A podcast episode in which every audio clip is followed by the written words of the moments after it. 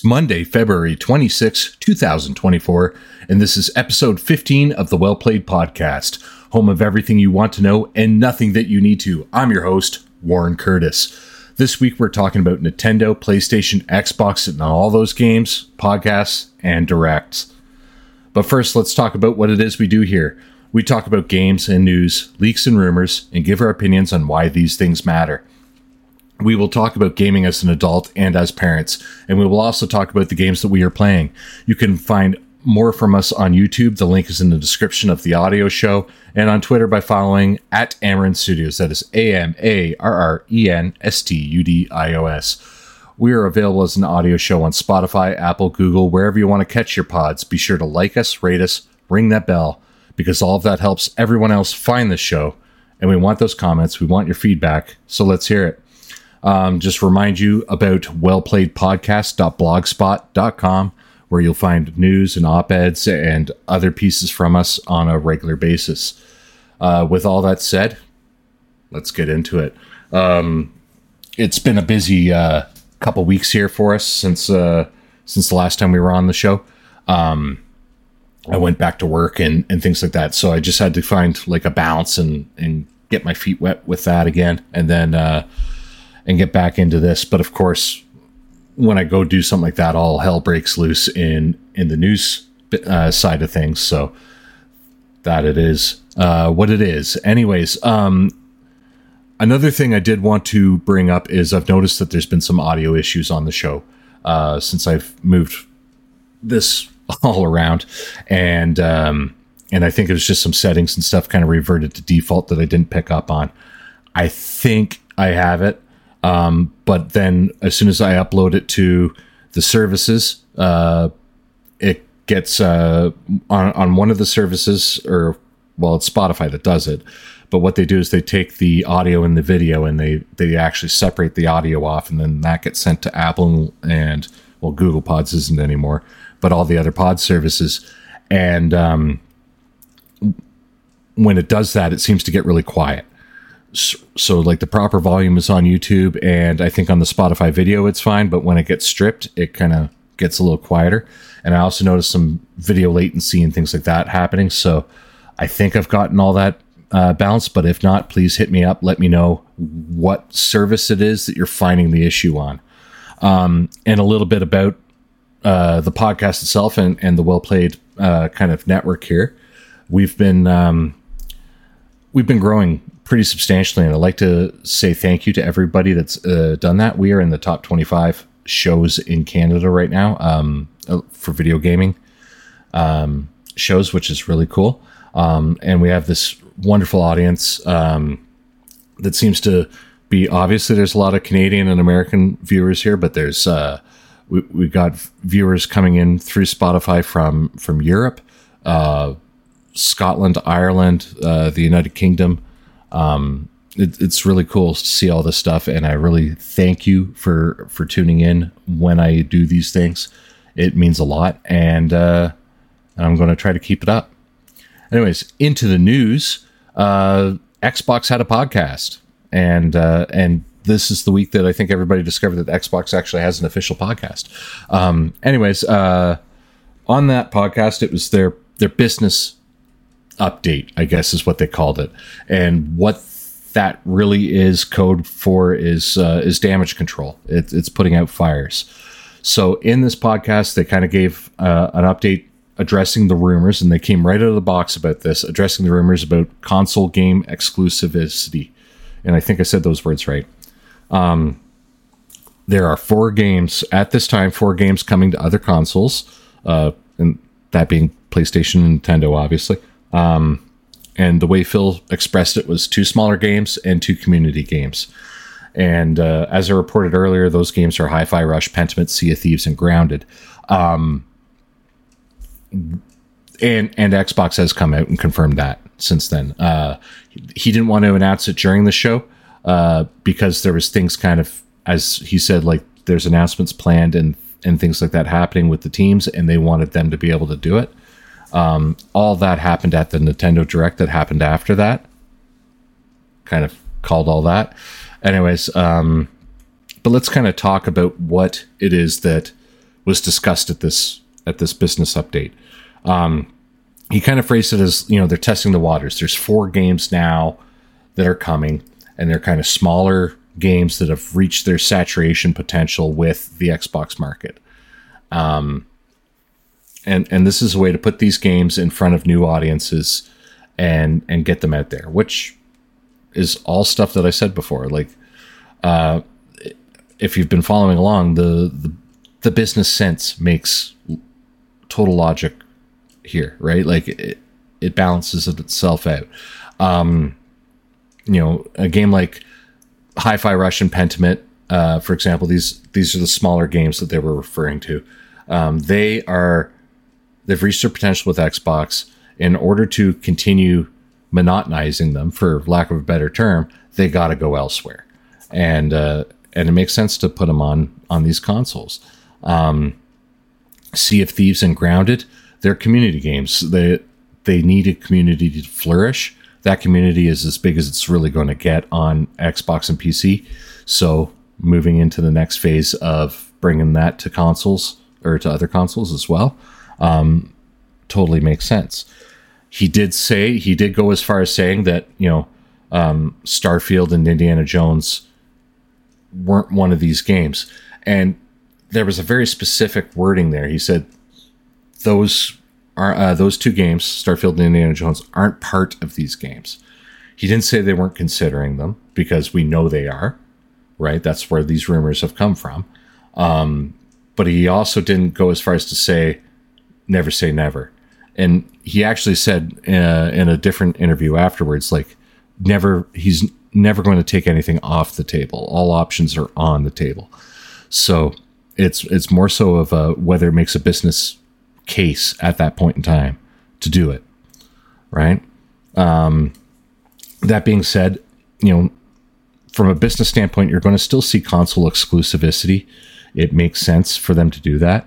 Um, it that there's a kind of a balance that you have to strike in between that. So, you know, on a live service game, you kind of got to strike while the iron's hot. Uh, as an aside, look at like Helldivers 2 right now. It is huge, right? It's taken the world by storm. It's gone viral. It's on TikTok. You see it everywhere.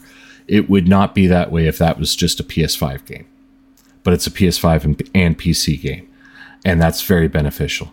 Um, and games like that need to be able to do that kind of thing in order to to smash these records and get the exposure that they need and get the attention while everybody else has got the attention. If a game comes out now that is locked into one ecosystem, whether it's Xbox or PlayStation or what have you, and then it comes to other consoles later or other platforms later, and it's a live game, it kind of everything kind of gets cooled down on it. Right? There's very few exceptions that would that that wouldn't be true to. A game like maybe Final Fantasy 14 would work, right? We're seeing that roll out slowly onto the Xbox now. Um, but that is so huge in, in in such big demand, and they're also opening the door to the smallest kind of pot available to them. Um, at the end of that, right? It was a PC and uh, and PS5 exclusive before that, so or PlayStation exclusive before that. So it's a, it's a little different. Um, and and he also went on to talk about how they got to grow the business. You know, we we can extrapolate from numbers. Take Two had their earnings call, and we can extrapolate from that earnings call that Xbox is sitting around 28 to 29 million series units sold, whether it's Series S or Series X units are sold.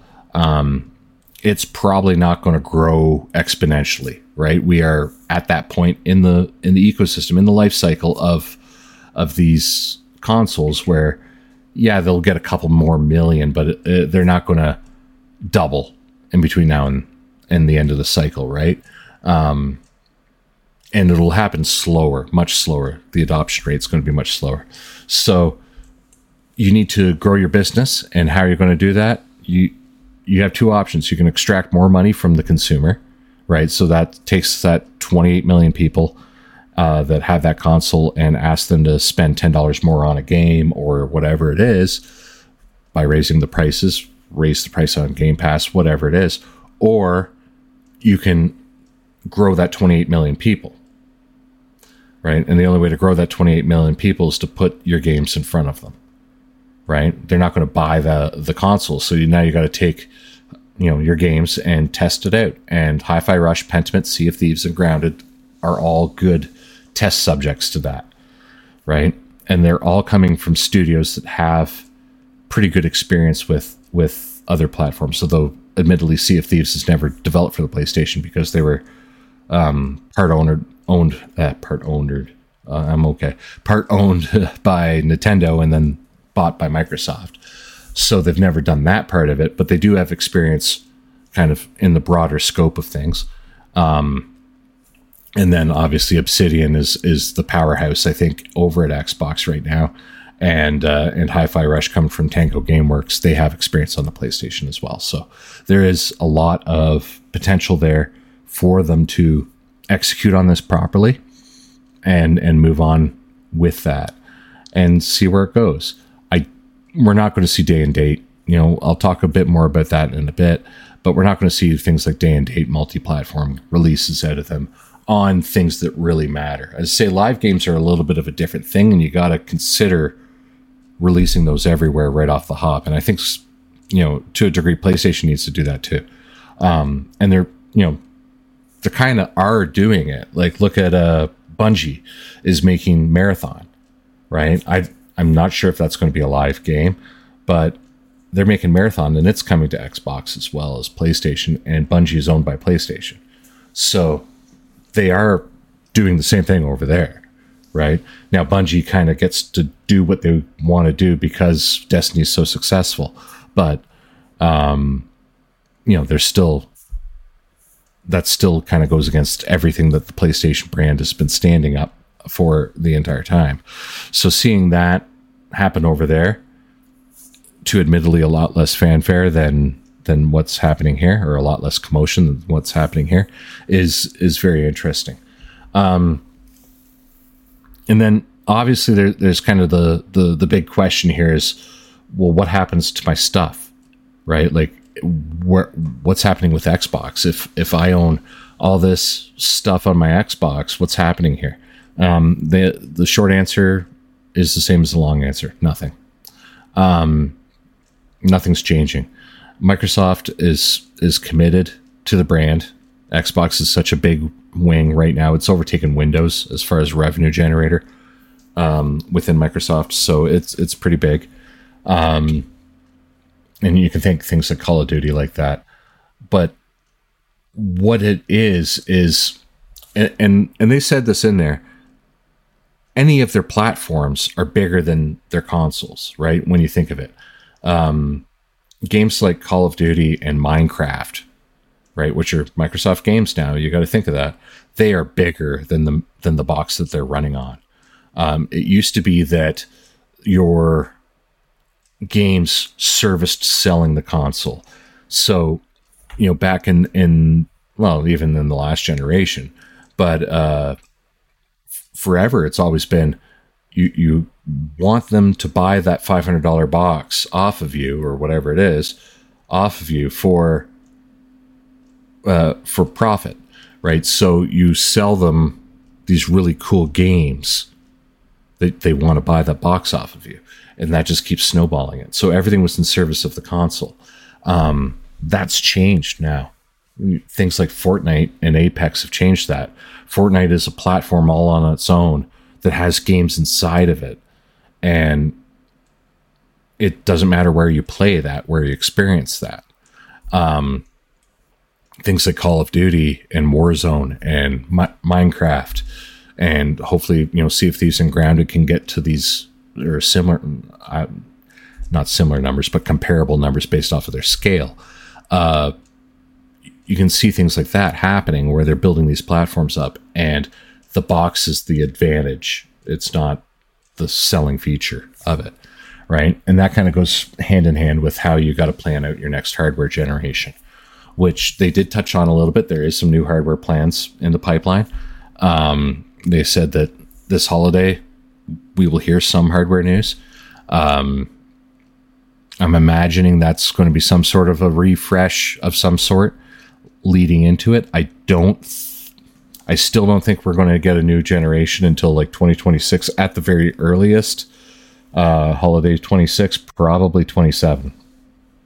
And if you're smart, you launch that along things like Elder Scrolls and stuff like that. So you make sure that those things are in the pipeline, ready to roll. Um, but when it does come to the next generation, Sarah Bond went on to promise or detail the biggest, and I'm quoting here, biggest technological leap from one generation to the next. Now, I I don't know. I, I could have googled it. I guess S- checked to see what Sarah Bond's age was, but um, I was alive when we went from 2D to 3D, and I don't think that's going to get any. There's any bigger of a leap there. You go from 2D to 3D, and then we went from like, you know, 480 to high high def, and I think that's about like the best you can really expect. And even then, that jump to high def was nowhere near the jump to 3D for a lot of people. Um, 3D gaming really changed not only how games were thought of and perceived. You know, you went from running around as a plumber, going across the screen, to having you know a whole three dimensional world to interact with. Um, but it also changed how games were designed, and, and everything was built from the ground up to service that. And I don't necessarily see that there. But what I do see happening is um, a lot of different concepts for how gaming can be uh, absorbed. I guess would probably be the proper term.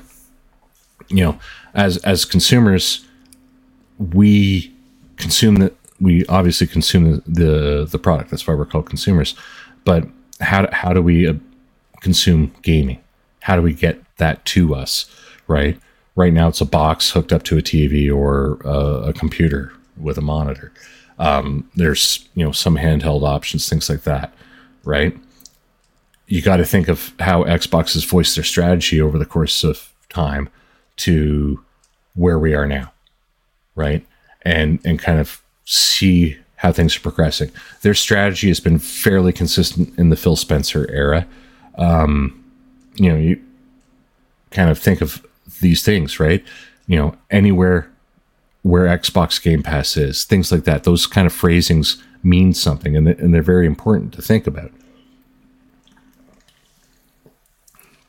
And when they say stuff like that, they are meaning you know, and, and Sarah Bond said this as well in their uh, in their town hall that they had at Microsoft with all the Xbox employees. Every screen is an Xbox, right? Every screen can deliver your product, and that's what they're going for, right? So they they want to put as many things in front of you that mean you can consume their product. That's makes it easy, remove barriers. So how do they go about this technological leap? While at the same time doing that, they need to separate themselves from PlayStation. And this isn't, I think, just my consensus. I think if you talk to a lot of analysts and stuff like that, read what they have to say, whatever it is, they're probably going to be saying the same thing. You need to separate yourself from PlayStation. You know, the last two generations, they've matched what PlayStation has done, right? Didn't work too well. You think the last time Xbox had the upper hand was in the PS3 generation, PS3, Xbox 360. Why did they have the upper generation or upper hand on that generation? They got into it early, right? The Xbox 360 came out pretty quickly after the Xbox One. The original Xbox, sorry. Don't want to get too confusing here. Um, and the Xbox 360 utilized the Direct, uh, X architecture. Um, obviously, that's why it's called the Xbox. It's the Direct Xbox, but it used PC gaming uh, architecture, and, and, it was very simplified to program for. Because if you're making it for a computer, you can basically you're making it for the Xbox at the same time, and that made it astoundingly easy to ship games on. Whereas the core processor, the the broadband processor on um, the uh, the PS3, or the, sorry, the cell broadband engine, made it a lot harder to uh, to program for because you had certain logics and things like that. That's all boring stuff. I'm not going to get into that, but the point is is the PS3 was a technological marvel and it was leaps and bounds more impressive than anything Xbox had at the time. But because it was more difficult, uh, Xbox really hands down won that generation because of that. Right? PlayStation put up a good fight, but PlayStation really had to push into the PS4 era in order to get the upper hand there, and they did. Right? Um, the the Xbox One and the uh, the PS4 were very similar in architecture, um, very similar machines, and here we are now. They are almost identical machines running identical hardware, almost right. The Xbox Series X has got an advantage here. The PS5 has got an advantage there. It is what it is, and what's happening is PlayStation's outselling them. Why? Part of it's because that's where the games are right? You know, uh, you you have your your Call of Duties, you have your FIFAs, you can play those anywhere. Um, but then you also have you know your exclusives and your tentpole games, and, and Sony's really good at marketing that and selling that image. Um, they're they're good at distinguishing themselves as a gaming company and distinguishing why you want to play with their product. Um, Microsoft needs to stop playing that game and go, that's cool. You can have that. Here's something different. That's what Nintendo's done with the Switch, and it's working very well. Exceedingly well, actually. And then the other option that you really have there is is the form factor. And I just kind of said it. The Switch is a wonderful form factor. Um, the Steam Deck, excellent form factor. The uh, ROG Ally, you know, we keep on coming up with uh, the same kind of thing here, and Xbox needs to to really get on that handheld thing, and that's where it is. And we talked about this a bit last uh, episode about having a handheld um, and why that makes sense, and how there's rumors of one being in development. Um, you know, I haven't seen anything concrete, but I've heard from reliable people that this is what's happening. However, now we can tell, you know, based off of LinkedIn, for example, something is happening there because the console team, the the hardware team over at, at Xbox, has been merged with the Microsoft Surface team, which is the Surface tablets, right? Um, and there's only one reason why you'd really want to do that. One, well, there's two. You'd want to streamline your your hardware operations un, under one banner probably be a lot more efficient when it comes to r&d and when you're negotiating chips and things like that. And secondly because you probably want them to work on a family of products that makes sense right? And with you know microsoft office and and microsoft's productivity software running basically through the cloud now um you know you just type in uh you know office 365 login and boom you can just log into it and run it from your phone or your computer. It doesn't even have to be your computer. It could be somebody else's computer and you're not messing with settings or anything like that. And you've got your access to Word and Excel and PowerPoint and all your email and files and shared folders and things like that all through there. Um, there's no reason why that can't be done on an Xbox. And I think they know that. Uh, so, like, if this was me, if this is my horse in the race, I would probably be looking at okay, so you have your I don't want to say entry level, but you have your your your two tiers right now, right? We have your Series S and you have your Series X, right? The Series X is the premier thing and it matches what the PS5 is, and the Series S is the the door kicker, right? And that's it's the cheaper one that goes, oh, you know what? It's okay for Xbox not to be your primary gaming console. You can just have a Series S um, you can play games on it. You know, you're, you're going to get those Xbox experiences, but we know you're probably playing the big stuff over on that other thing, right? And that's fine. That's that's totally okay. I think, um, and and they're probably better at telling the metrics on this because they're the ones that can tell you how what the split is on who's buying what. But um, I think what you would want to do is come up with something that is a good, decent performance, right? So let let's say this handheld thing's real, and they have a dockable handheld that is you know a decent unit. Um, you put that in at the power output of what the the next generation is going to be. You know that the PS6 benchmark, whatever that's going to be from AMD, or I'm assuming it's going to be AMD. Yeah, it'll be AMD making the PS6.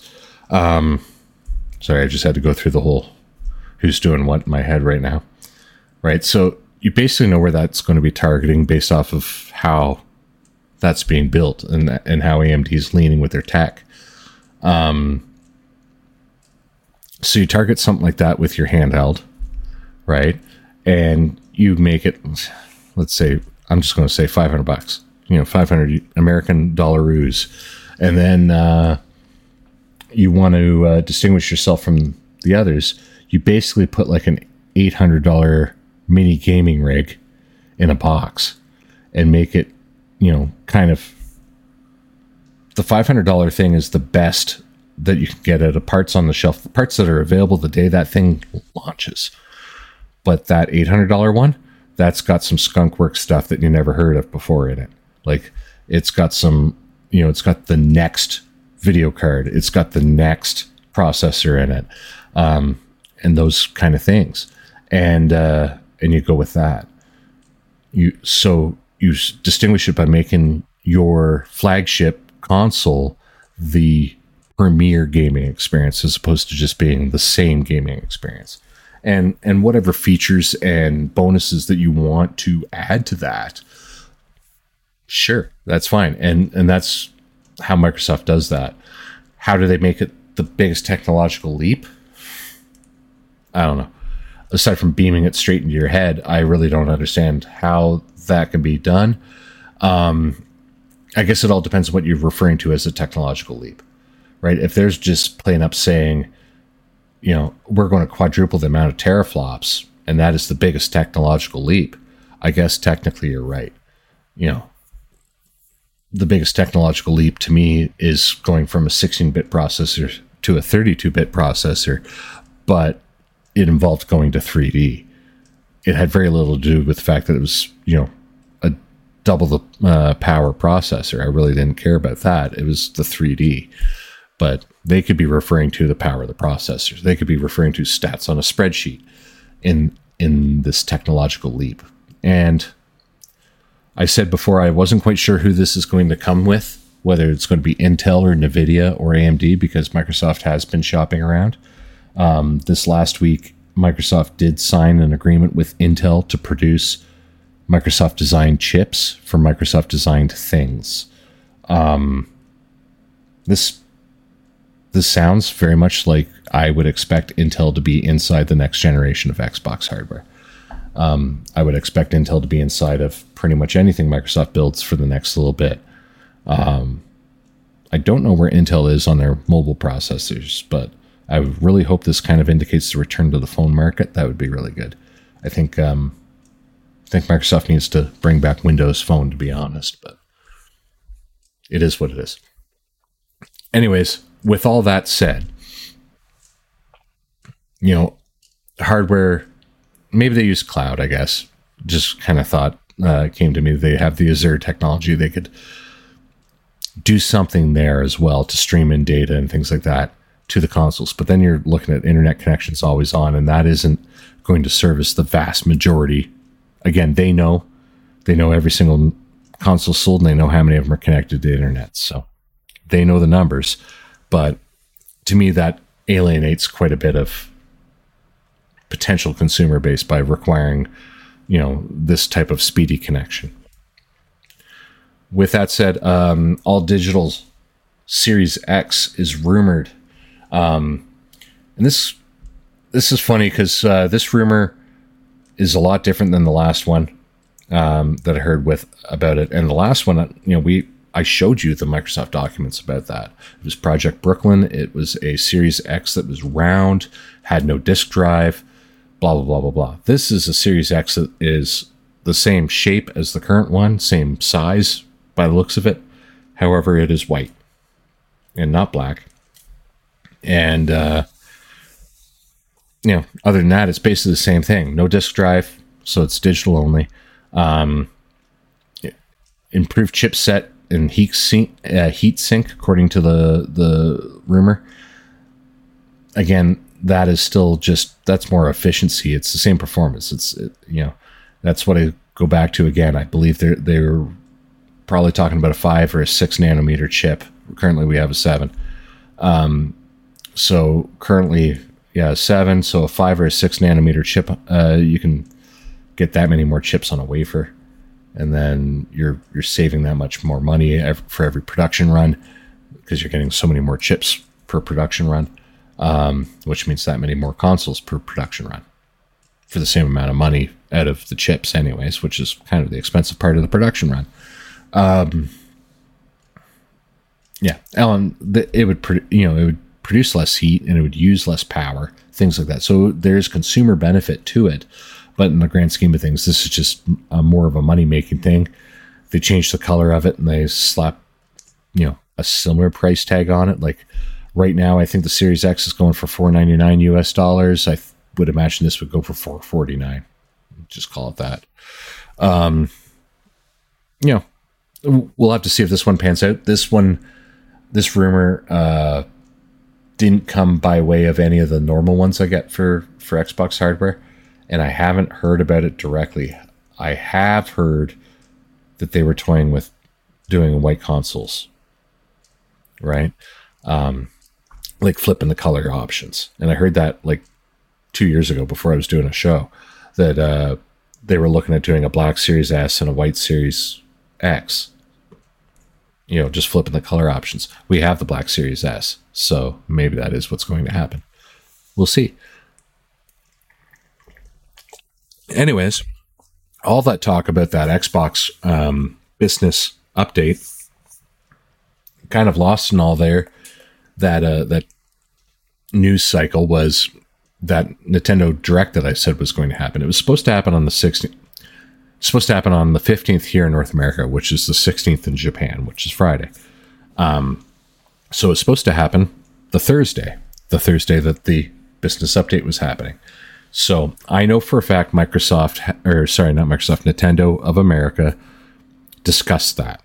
And they were like, we want to move out of the way of that because reasons. Um, Jeff Grubb talked about that a fair bit on Game Mornings as well. So just to kind of you know clarify, there's a lot of people saying the exact same thing here, um, and then they did. So, right? They they came out and they said, "Hey, tomorrow at like 9 a.m. Eastern, we're going to have a developer or a partner direct on our uh, uh, YouTube channel," and they uploaded the video. Like, there's they didn't by changing it, they just literally uploaded the video at a different time. That's all they did. Um, but you know, they did. They wanted to get it away the Xbox thing, let the dust settle there, and rightfully so because two of the games in there were Xbox games, uh, Pentiment and Grounded, which are both from Obsidian, um, are coming to the Switch. I'm just going to kind of run through the bullet points here. Uh, Star Wars Battlefront Classic, uh, Endless Ocean, Disney Epic uh, Disney Epic Mickey rebrushed, uh, Super Monkey Ball Banana Rumble, uh, Shin Megami Tensei 5 Vengeance, and some others, including rare games um, that are coming to NSO, which is kind of cool. Um, there was a handful of other games. I think it was like 28 minutes, I want to say. Uh, there was some other stuff in there, but there wasn't really a whole lot. You can tell we're kind of winding down the, the Switch generation, and uh, and you know it is what it is. The the Battlefront Classic's really cool. These are the Lucas Arts ones, not the um, like Lucasfilm Games ones. These aren't the EA ones, so it's kind of they're fan favorites. Good to see that. Um, you know, yeah. Other than that, it's it, it is kind of dry, uh, but we'll see some NSO games are always good. Seeing Rare come to NSO as well is really good. Uh, hopefully that means that there's going to be more because there's an awful lot of rare games that they made for Nintendo over the years that should be on that that aren't yet. So we'll see how that comes. Um, Pentiment was also released for PS5, and Unfortunately, Pentiment runs at 120 frames per second on PS5. And a bunch of people who have really small brains and nothing else to do found that out and now they're mad. Um, that probably get me in trouble there. But, anyways, uh, yeah, so it runs at 120 frames on PS5, 60 on Series X. Um, it doesn't make sense. I know, like, it doesn't matter. It's if you ever played Pentiment, it does not matter. But hear me out here, okay? This is what happened. The update to the Series X version, and and by say this is what happened. I just was talking with the game director about this. Okay, so the update to the Series X version was made in conjunction with the PS5 port. Okay, like there was two paths that were converging in, in development and they were just like hey we're just going to target the same release on that it just makes sense right instead of releasing the update for the xbox a week earlier or something like that they were going to release them both at the same time right uh, they both support 120 frames now right the series x and the ps5 this was just uh, that they had to unlock that in uh, the engine due to engine limitations. So the engine's Unity, and it's a little finicky, and 120 frames is a little bit of a trick with it. It's it's not hard. It's not impossible. It's just a trick, right? Unity's finicky, and uh, the original the Xbox version of this has a bug where the frame rate reverts back to the original cap version of 60, despite it showing that it's at 120, and that has I don't know if that has to do with the DirectX layer or or what, but that's what's happening. Is basically the frame rate reverts back to the original, but it's saying, "Hey, it's at 120." So when you just quickly look at it, it goes, "Oh yeah, it's fine." But when you're if you're actually looking at like your your frame rate data, right? It's like, "No, it's it's coming through at 60." The PS5 doesn't have that issue. Again, it's just a silly kind of thing that it happens in the tools and if you caught it, you caught it, and if you didn't, you didn't and uh, I guess they didn't on the Xbox version, and they did on the PS5 version, or for whatever reason, the PS5 version stuck. It it doesn't have to do with more care being put onto one or the other. That's not what happened. It's it's literally just a glitch, and it's simple, and it's going to get patched like stupid quick, right? Um, I do want to remind everyone that Pentiment is an awesome game, but it's also a hand drawn 2D game. Frame rate does not matter like it could be 15 frames a second. I don't think anybody would ever notice. Um, I understand the optics that the PS5 version outperforms the Xbox version. I understand the optics of that being bad, but kind of got to understand like shit happens. This was not intentional. And, you know, th- this update to the Xbox version was planned kind of ahead of time. And then this, the PS5 development or fork, I guess, rather, was happening elsewhere. And they were just like, hey, we can do that at the same time. And they went, cool. And they did. And it just didn't. Right? Like, that's all. That's, that's all that happened. This is what I like to call puddle news. It's puddle news. It doesn't, it, it's puddle news. What is it? It's a puddle. Done. Okay. Switch 2 reportedly pushed into Q1 2025. Um, this is coming from Andy over at uh, Video Game Chronicles. But, anyways, um, yeah, Switch 2 pushed into Q1 2025. The unannounced console missed its unannounced release date, and it's going to yet another unannounced release date. I'm told it's going to release by the end of March in 2025. Um, they expected a bit of a hardware shortage. That shouldn't surprise anyone. Um, and I did hear that a couple of the launch titles need a little bit more work and they're not going to be kind of ready for the original plan. So now the plan is not to launch before the holiday, but to launch after the holiday, right? Basically, we're not going to make original deadline, so we're going to push a whole six months and get to, get to the next deadline, right? Makes sense if if you're pushing a release date of anything by the by anything that I mean like anything that is developed over the course of a few years by 3 months it's not going to make a difference in the quality if if you're pushing it by 6 months it's going to make a difference right? Three months is hardly enough to do anything. Six months is enough to do something, right? So this could change how the announcement strategy was planned. Originally, as as I said, it was going to be in March in in another showcase or direct or whatever you want to call it. Um, but now they got to re kind of figure all that stuff. And as I say, this has got a lot to do with how uh, money is being spent and um, on on parts and and materials for these things, and there's just not enough out there to do it when I say not enough, I mean not enough parts. Not, Nintendo doesn't have a problem with the money, and and they got to re kind of reconfigure their strategy here because now we're we're having a window where there was supposed to be something and there isn't anything now. And Nintendo is normally very good at coming up with plans for this. So we kind of got to see what the that is. We know right now the Nintendo first party pipeline is empty. Um, at least it's empty of Switch One stuff, right? Uh, so kind of what comes, right? Like the only game that hasn't come out that they've said uh, they're working on is Metroid Prime Four, right? Everything else we don't know officially what they're working on. We know that Metroid Prime Four is in development for the Switch However, we can only assume when it comes to that that it's probably going to be a, a dual release coming out on the Switch and on the Switch 2.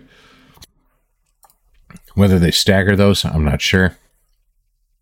You know, other than that, what what else do they have? Well, third parties got to come up, right? There's going to be a lot of third parties, so we're going to see a lot of that happening. Uh, there's that Fire Emblem remaster that was in the works. Uh, like 16 months ago, they finished that. Probably longer than that now. Um, there is uh, Metroid Prime 2 and 3 remasters from Retro. Those should be done ish. So maybe we get those in, in the meantime. And then, dare I say it, the Twilight Princess and Wind Waker HD pack. Um, yeah, maybe, right? Like we've we heard that it was happening and then it didn't happen. So right, we we heard that it was happening like at a specific date, uh, like a uh, it was supposed to happen at the fall direct, like not last year, the year before, and uh, and then it didn't. We know these games are done. Like they were already, it was remastered for a pack on the Wii U, and all they did, uh, all they had to do is change the controller mapping basically for the from the Wii U to the Switch, and they have a tool that does that now, so it really doesn't even need to be done.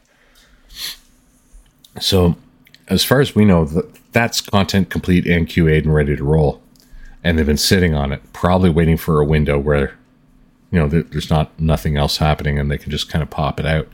And here we are, and they do that. They did that with Pikmin. They're they're going to do it with other games in the future. I think they've done it with Fire Emblem, and I think they've done it with Wind Waker. So, fingers crossed. Um, kind of a little bit about that Switch too. Uh, we have heard a lot about, uh, you know, its features. I guess it, it has that nine-inch screen. It's supposed to be LCD. I'm not sure what I think about that yet because it's you know a step back from the OLED, but it's bigger. It's also in your hands, so it doesn't really matter. But then when I go from my my LCD one now to my OLED, it, it's quite a bit of difference. And I don't know, but it's Nintendo and they do goofy stuff. Um, it's supposed to, the dev kits are backward compatible with uh, physical and digital. So we're assuming that the actual console is going to be backward compatible um, with physical and digital. So that should mean that the game carts should be similar. Um, and my understanding there is NVIDIA worked on a compatibility layer because the custom chip for the Switch 2 isn't going to be compatible with the original one. So they, they kind of built a layer to make it work. So that kind of adds up. Um, and then along the lines of, you know, where's all these games? Nintendo uh, PlayStation first party release uh, releases. Uh, sorry, don't expect any PlayStation first party releases from major franchises until at least April 2025. Um, sorry, I started reading the wrong line there. Uh, what does that mean? Well, we have Concord and, and similar releases like that sh- should still happen. Like, don't expect anything weird there. Um, and big key takeaway from that is major franchises doesn't mean no franchises, right? You have new franchises, you have smaller franchises. Um, I guess they consider Astrobot a smaller franchise. I'm really hoping they consider Astrobot a smaller franchise because we need a new Astrobot. Um, kind of different because we're supposed to be getting the PS5 this holiday, uh, PS5 Pro, and not having something big and shiny to go along with it kind of is weird. But maybe there is something that we don't know about that isn't a major franchise. It could be some key wording there. But I would think, you know, things like Ghosts of Tsushima is a major franchise, stuff like that. So maybe there's something else we don't know. Bend could uh, have something up their sleeves. Um, I don't expect anything out of Naughty Dog as far as release goes. I kind of hope they make an announcement, but we'll see.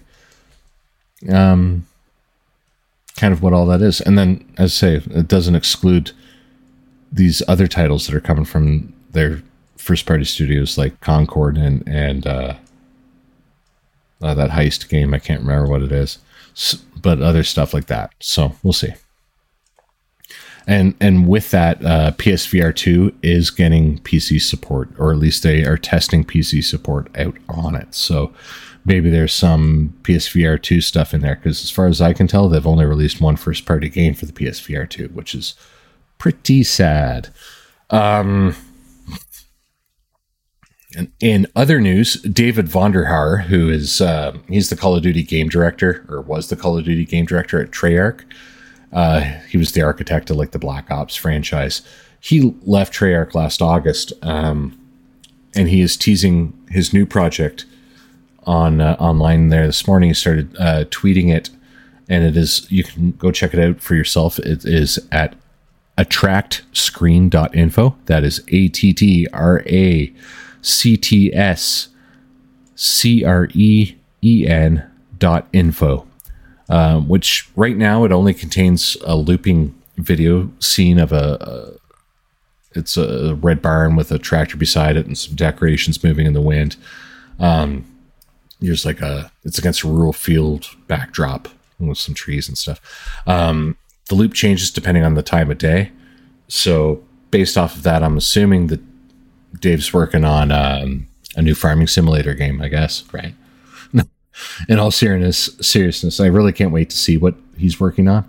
Um, the guy's got a pretty good imagination. He's got a penchant for storytelling and coming up with some cool stuff. So I bet you it'll be interesting and it's going to be different. And that's the beauty about it is it's not going to be something that would have fit into a bucket over at Call of Duty, right? It has to be something different because he decided he wanted to, you know, leave and do this. And he shipped what eight games, 19 years over at Call of Duty and shipped nine, eight games. So pretty impressive. Um, tomorrow or today or yesterday, whenever you watch this, um, Pokemon Day is coming up. Um, you know, it's it's tomorrow for me right now. Anyways, um, I do expect them to probably announce a remake of Black and White. Other than that, I really don't know what else they could have cooking. Maybe something smaller. I don't see we see. I don't think we see anything big out of them until like new Nintendo stuff happens. Maybe they'll talk about some updates and stuff like that. But other than that, uh, I have heard that well, and black and white is the next in line, right? So here we are. Um, and one more very big story here. Doom has announced a partnership with Husqvarna. Yeah, the the chainsaw company. Um, you can now play the original Doom on your Husqvarna Nera Automower, which is the robotic lawnmower. It has like a digital screen, and you can you can play Doom on your lawnmower. It's 2024, motherfuckers. What a time to be alive, eh? Uh, anyways, yeah, and like that's real. so, anyways, that's it for the news. Um, let's talk about some games, I guess, right? Uh, what have I been playing? Well, same old, same old. You know, I've been back to work, so a lot less playtime than what I normally would get but I have been, you know, I've been grinding away on on season two of Call of Duty. Um, been stepping back from it a bit here and there. It had some serious performance issues last weekend, um, which was not cool. Uh, it was a double XP weekend, and and things like the cruise missile just was completely uncontrollable. Like it would just fly straight. Um, your uh, loadouts all got reset, and progression got stopped. So I stopped playing. Well, they fixed that. Uh, challenges weren't unlocking things like that. So like they broke it, but then they got it back slowly but surely. But anyways, um, and they did some tweaks with with maps stuff like that and spawning, um, which is weird because some of it's gotten better, some of it's gotten way worse. But like I've noticed on certain maps, like in Scrapyard, for example, when you're approaching the the building that B is in, if you're playing Domination, which is the the building on, let's say, the east side of the map, long one has a forklift in it and like a loading dock um, that goes down and it heads on down a, a ramp to a semi truck. Right. But if you're heading there around the back of the satellite hel- or sorry, what is it? The helipad, right? You're heading around the back of the helipad and you go up against the fence because there's always a sniper on the other side of that building sniping through the door. So you go along the fence to pick him off um, the game says you're at a bounce, which is really cool, even though you're not, because there's a fence. So you think they'd fix that, but here we are. They're just doing other things instead. Um, and, you know, the, it's just lobbies have been kind of weird and grindy lately. Um, we'll see. Let's see if they fix it. But, anyways, so instead of getting stressed out with that, you know, I've been playing Minecraft with the kids and, and stuff like that. Um, booted up Pal World, and my wife and I have been playing that uh, on co-op. We've got a fair bit going on there. It's fun. It is, you know, it's it's it's a survival game with weird little creatures and guns and stuff. And yeah, I got a monkey that runs around with SMGs on my and rides me uh, rides on my shoulders. That's really cool. Or no, that that's a chipmunk that rides on my shoulders. I think with the uh, with the assault rifle. But you can have a monkey with an SMG. You can have penguin launch a penguin with a rocket launcher. I got a panda with a rocket launcher. Yeah, cool stuff anyways, we find it's a bit of a hoot, and we like the loop of going out and gathering materials and stuff. There's a lot of balancing that needs to happen there. Um, you need a lot more ore to craft uh, your ingots for your stuff because you need such a, a large amount of of ingots to produce anything of any any importance, right? Like you want to build that production line. Oh, it's going to take you 100 ingots. And it's like, okay. But to get that much ore, I got to do this and that and the other thing. So, like, they got to scale that a little bit better to stop the demand from being there so much. Um, right? Just, just kind of find the balance and they'll tweak it, right? That That's part of early access is to find the tweaks and those things. Um, the other thing is, is like, your your pals like you can assign them tasks in your camp or in your base, right? Uh, and when I say you can assign them tasks, uh, they basically self assign themselves, right? So if you have a, a pal that is lights fire, uh, they will go do the fire related tasks. And if you have a pal that um, does water or, or, cooling or something like that, they'll go do associated tasks. Electricity, they'll go do that. Um, so I got pals that are overworking themselves doing completely voluntary stuff. Right? Like I don't need wood and wood and stone at all. Like I need I need ore, but I don't need wood and stone. And yet I have these these guys are working themselves and they actually get themselves drained to a point where they're unsatisfied and they're angry and they protest because they're knocking down trees all the time and, and carrying the wood and it's like but I'm not telling you to do that, right? So we need to be able to like control that a little bit, right? And you can set up um like a command post where you can have them work at like a normal level, which is socially acceptable. You can kind of grind into them a little bit, and then there's like full blown like I'm going to be as inhumane as possible and stand here with a whip and whip you if you don't do the job thing. And they need to just put in a, like a hey, just chill layer to that, right? Um, so there's that. Uh, what else is it?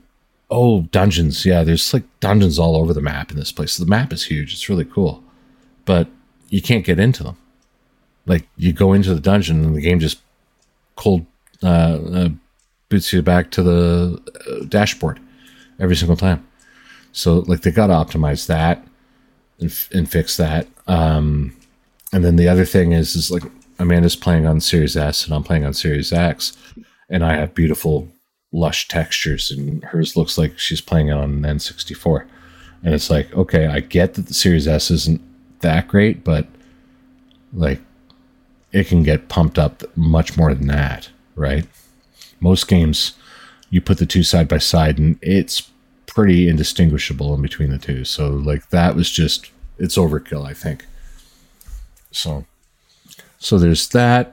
Anyways, and, you know, I'll see how long I stick with it, right? I, I, I like it. It's fun, but we'll see, right? We've got to see with these kind of things. And then, um, what was the other one? It was on uh, Game Pass. Oh, Return to Grace, which has made a, a locally made game to me, anyways. Um, was it's on uh it's on Game Pass now. I think it's on PC Game Pass too. So check it out. Return to Grace. It is kind of like an exploration narrative game. Um, you know, there's no combat really or anything like that. Where you're exploring a, a space installation that is basically inhabited by artificial intelligence. So you're a human and they're AI. And you got to make choices and decisions and stuff like that to get through these AIs to get through the facility to to your ultimate goal. And there's it's a really cool kind of narrative. Uh, the I found the way that it presented the story really good. There's some cool puzzles involved here. There's lots of Easter eggs. For example, um, you know, obviously it takes place in the future. It takes place on a bloody space station. Uh, so you go into a bathroom. In in one instance, it's and it's completely uh, like a voluntary side mission. Not even really a side mission. Like it doesn't tell you that it's a side mission. I just kind of went wandering off, and I found this bathroom. And you go into the bathroom, and uh, your character makes a comment about, "I can't believe people used to go to the bathroom in a toilet with, uh, or you know, a porcelain bowl that has water in it." Right, like that's weird. And this thing is just some weird contraption that you've never seen before. Anyways, but on the shelf, uh, right beside it is three seashells, which is from Demolition Man. Right, so that you know things like that, little kind of tweaks like that, right? And because the whole joke in, in Demolition Man was it was Demolition Man, right? Um, Stallone going like, "What are the seashells for?" Right, like I don't get how to use the seashells, and then everybody's like, he doesn't get how to you know how to use the seashells, right? He doesn't understand that. So, kind of fun little gimmicks in there, and then a compelling story, a compelling narrative, and then when you get kind of to the end, it it is what you make of it, and I think that's really special and really well done, and especially from a very small studio and a local one. I thought was kind of cool. Um, and that's kind of it for games, really. Uh, say you know, what can I say more about Minecraft? I've played it plenty of times. Um, just finally got into it for real Z uh, this time, and it, has been good. Um, I enjoy it. I got really lost, but then I found my way back. So there's that.